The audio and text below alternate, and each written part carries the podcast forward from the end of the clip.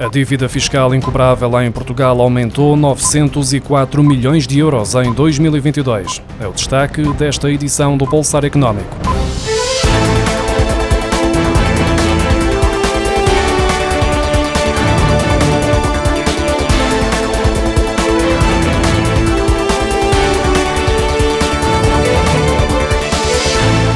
No ano passado, a dívida fiscal incobrável aumentou 904 milhões de euros, ultrapassando já os 8.680 milhões de euros, o que representa uma subida de 12% face aos mais de 7.780 milhões de euros registados em 2021.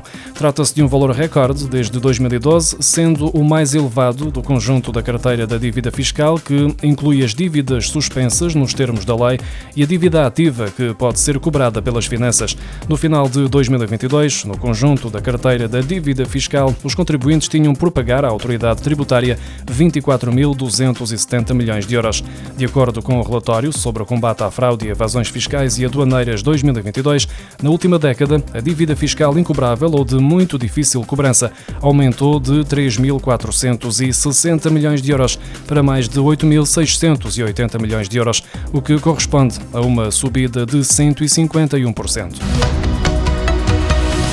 No último ano, os conselhos com maior propensão industrial foram os que registaram os maiores aumentos do desemprego. Para travar os despedimentos, o governo prepara-se para lançar um plano de formações para suportar parte dos salários dos trabalhadores que estão parados. Mais de metade dos novos desempregados está na região norte, onde predominam os setores têxtil e calçado. Desde julho de 2022, Guimarães foi o conselho que registrou o maior crescimento do número de desempregados, com 5.415 novos inscritos, ou seja, mais de metade metade dos 10.578 eh, contabilizados em todo o país. Para colmatar esta situação, desde abril que o Ministério do Trabalho está a negociar com o setor um programa de formações dirigido aos trabalhadores das indústrias afetadas pela quebra das encomendas, nas quais se inclui o têxtil e vestuário. Em toda a zona euro, os portugueses foram os mais penalizados no que diz respeito aos rendimentos de trabalho no início da crise pandémica, com quase metade dos agregados familiares a registarem quebras de salários. De acordo com um inquérito do Banco Central Europeu à situação financeira da população em 2021, que foi agora divulgado, 45% das famílias residentes em Portugal tiveram quebras de rendimento, a percentagem mais elevada de um grupo de 14 dos 19 países da moeda única com dados disponíveis. Espanha, Luxemburgo, Luxemburgo, Eslováquia, Malta, França, Estónia e Alemanha surgem entre os países do euro com maiores percentagens de famílias afetadas, acima dos 30%. Portugal é o país da zona euro onde os preços no setor da hotelaria mais subiram comparativamente ao aumento do cabaz de compras. A conclusão é de um estudo feito pelo IESEG, uma escola de negócios de referência em França. Um quarto de hotel em Portugal, que em 2021 custava 100 euros por noite, este ano chega aos 171 euros. Segundo o estudo, a inflação no setor do turismo foi generalizada na zona euro, mas foi em Portugal que os hotéis mais aumentaram. Em dois anos foram 71%. Por outro lado, em Malta, a subida não chegou aos 4%.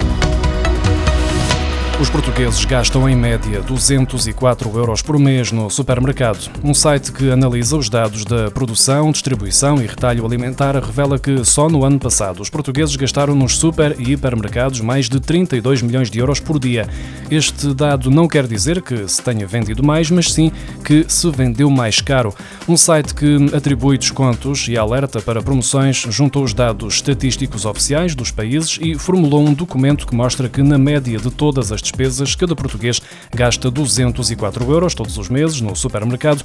Portugal aparece no 13º lugar, já a Suíça está em primeiro na tabela. Se a contabilização for feita a nível mundial, dos 105 países analisados, Portugal aparece na posição 30, com 17% das despesas mensais a irem para a alimentação. Mais de 2 milhões de portugueses vivem em condição de pobreza energética, dos quais 600 mil em situação severa, sem dinheiro para aquecer a casa no inverno ou arrefecê-la no verão. A situação é mais difícil para quem vive em regiões com grandes amplitudes térmicas, como é o caso de Bragança.